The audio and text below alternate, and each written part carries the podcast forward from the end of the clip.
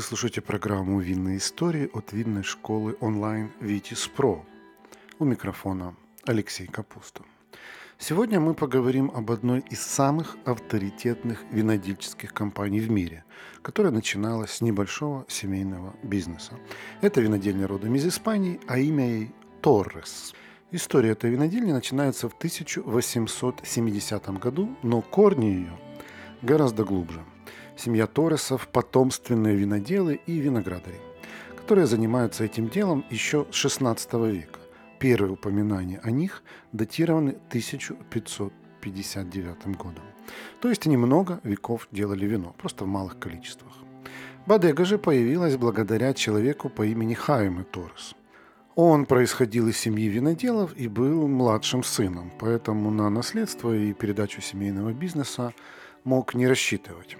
Но в 1855 году он отправляется на Кубу, где начинает активно зарабатывать деньги, чем он только там не занимается, и транспортировкой грузов, и морской торговлей, и нефтяной промышленностью. Все это помогло ему сколотить состояние, с которым Хайме возвращается на родину. А дальше он объединяется со своим старшим братом Мигелем, который к тому времени успел получить наследство и профессию винодела – и вместе они основывают бодегу Торрес в городе Вилла Франко дель Пенедес, неподалеку от Барселоны. Изначально вино делали с урожая виноградников, которые Мигель получил наследство. Ну а со временем стали покупать новые участки.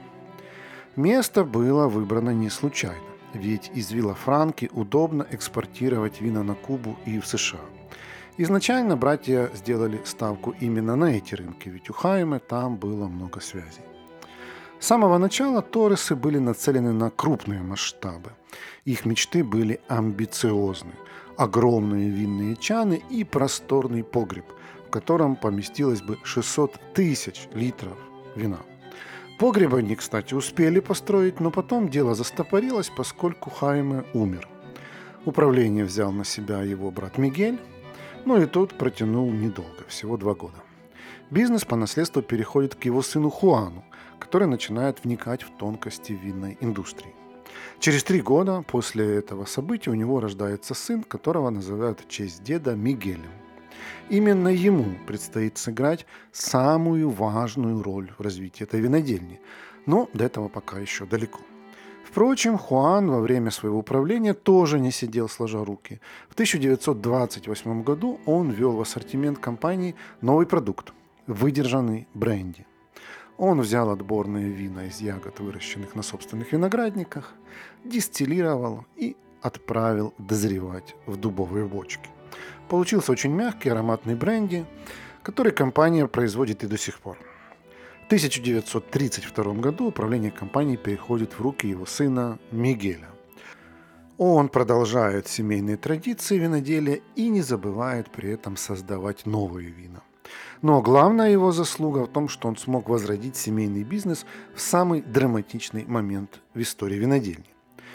Дело в том, что с 1936 по 1939 год в Испании шла кровопролитная гражданская война. И в 1939, когда, казалось бы, уже все подходит к концу, франкисты бомбят железнодорожную станцию Вилафранки, рядом с которой находится Бодега Торреса. Итог. Здание винодельни полностью разрушено.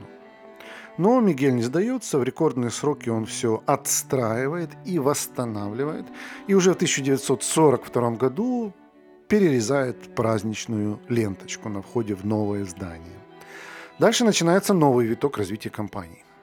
Мигель Торрес расширяет площади виноградников, совершенствует технологии и кардинально меняет подход к продаже вин. Раньше их отгружали прямо в бочках, но теперь их стали разливать по бутылкам с корком пробка и этикетка. Это помогает укрепить позиции бренда на рынке. В США разбирали новые партии винторесов с руками и ногами. И это неудивительно, ведь Франция в оккупации, а из Испании можно безопасно и сравнительно быстро доставлять грузы. Следующий виток развития компании начался в 1963 году, когда к семейному бизнесу присоединился сын Мигеля Торреса, которого звали, угадайте как, да, правильно, Мигель. 1962 году он вернулся на родину после обучения виноградарству и энологии во Франции, а именно в Бургундии и Монпелье.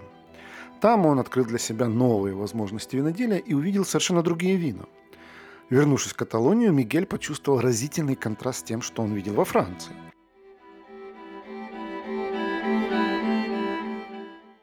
Друзья, наши подкасты «Винные истории» и второй винный подкаст медленно, но верно становятся лидерами в своей нише по количеству прослушиваний. Нас слушают настоящие любители вина, а значит, у нас можно купить рекламу. Запросите наш медиакит по ссылке в описании к этому подкасту, и вы удивитесь, насколько доступной и результативной может быть реклама в подкастах. Во-первых, белые вина в Испании были совсем другими. Преимущественно из сортов Мальвазия и Мускат насыщенные и тяжелые. За это многие каталонские виноделы называли их даже желтыми. Во-вторых, технологии виноградарства и производства безнадежно устарели. Юноша поделился своими мыслями с отцом и сказал, что нужно много чего менять. У него был новаторский смелый подход, используя новое оборудование и технологии, сделать бы белое вино в другом, совершенно непривычном для Каталонии стиле – оно должно быть легкое, тонкое, свежее, но при этом с многогранным интересным букетом. Однако Мигель-старший был человеком властным и даже слушать ничего не хотел. Он потратил много сил и средств, чтобы возродить винодельню после гражданской войны. А теперь что, все опять менять и все перестраивать? Да и зачем? Если винодельня вполне себе успешна и приносит прекрасную прибыль. Нет, он дал понять, что не позволит вот этому вот неоперившемуся юнцу, у которого еще молоко, ну или вино, не знаю, на губах не обсохло, так рисковать и, не дай бог, все испортить. Но Мигель-младший твердо решил, что он воплотит задуманное либо с отцом, либо без него. И для этого ему пришлось немного схитрить и сделать первую секретную партию вина. Он присмотрел участок все той же Каталонии на севере Пенедеса, который идеально подходил для его задумки. Это место располагалось в 20 километрах от Бадеги Торреса, в стороне от побережья. Укромный уголок высоко в горах, где виноград растет на высоте 750 метров над уровнем моря. Для эксперимента Мигель выбрал местный сорт перельяда, который в Каталонии всегда был недооцененным. Его считали слишком кислым и пригодным разве что для купажей игристых вин. Когда урожай был собран, Мигель сделал пробную партию вина в небольшом гараже, который арендовал неподалеку от участка. При этом он использовал метод холодной ферментации. И вуаля, вино получилось именно таким, как он и ожидал. Дальше юноша дал его попробовать отцу и смог пробить стену его безапелляционности. Мигель-старший настолько проникся, что даже расщедрился на новенькие цистерны из нержавеющей стали с опцией термоконтроля. Ни у кого в Испании на тот момент не было ничего подобного. Так родилась на свет легендарная виня «Соль», которая вышла на рынок уже в 1963 году. Это легкое белое вино золотистого цвета с зеленоватыми переливами. Оно получилось утонченным, комплексным в аромате ноты яблока, груши, ананаса, грейпфрута, дыни и даже цветочные цитрусовые оттенки. Вкус элегантный, освежающий, с мягкой кислотностью, фруктовыми и травяными тонами, а также легким минеральным послевкусием. Вино сочетает в себе яркость, легкость, сочность и питкость. С момента выхода на рынок оно стало абсолютным хитом и одной из самых популярных позиций в испанских барах и не теряет своих позиций по сей день. Вдохновленные этим успехом, отец и сын Торресы начинают более смело экспериментировать. В 60-е и 70-е годы они активно покупают новые участки в Испании, а также в Чили и Калифорнии. Там они высаживают как автохтоны, так и международные сорта, адаптируя их к местному климату. Запускают новые линейки. Культовая среди красных вин Сангре де Торо из смеси Гарначи с Кориньяном, а также Гран Коронас и Мас Ла Плана из Кабарне Савиньона и Мильманда из Шардоне.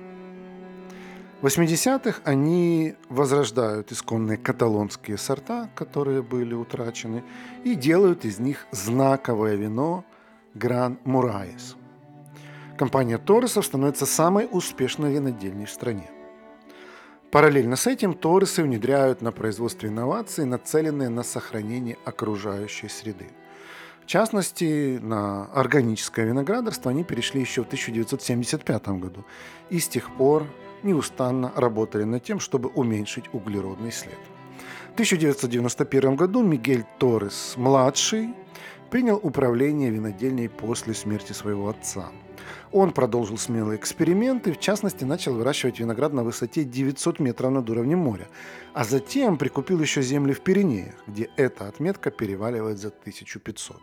Там он высадил уже хорошо знакомый нам с вами сорт Перельяда, а также Шардоне и Рислинг. В 2000-е годы Мигель Торрес открыл новое производство в Приорате, Риохе, Рибере дель Дверо, Торо, Хумиле и других регионах Испании. А в 2008 году запустил программу «Торрес и Земля», направленную на сокращение углеродного следа.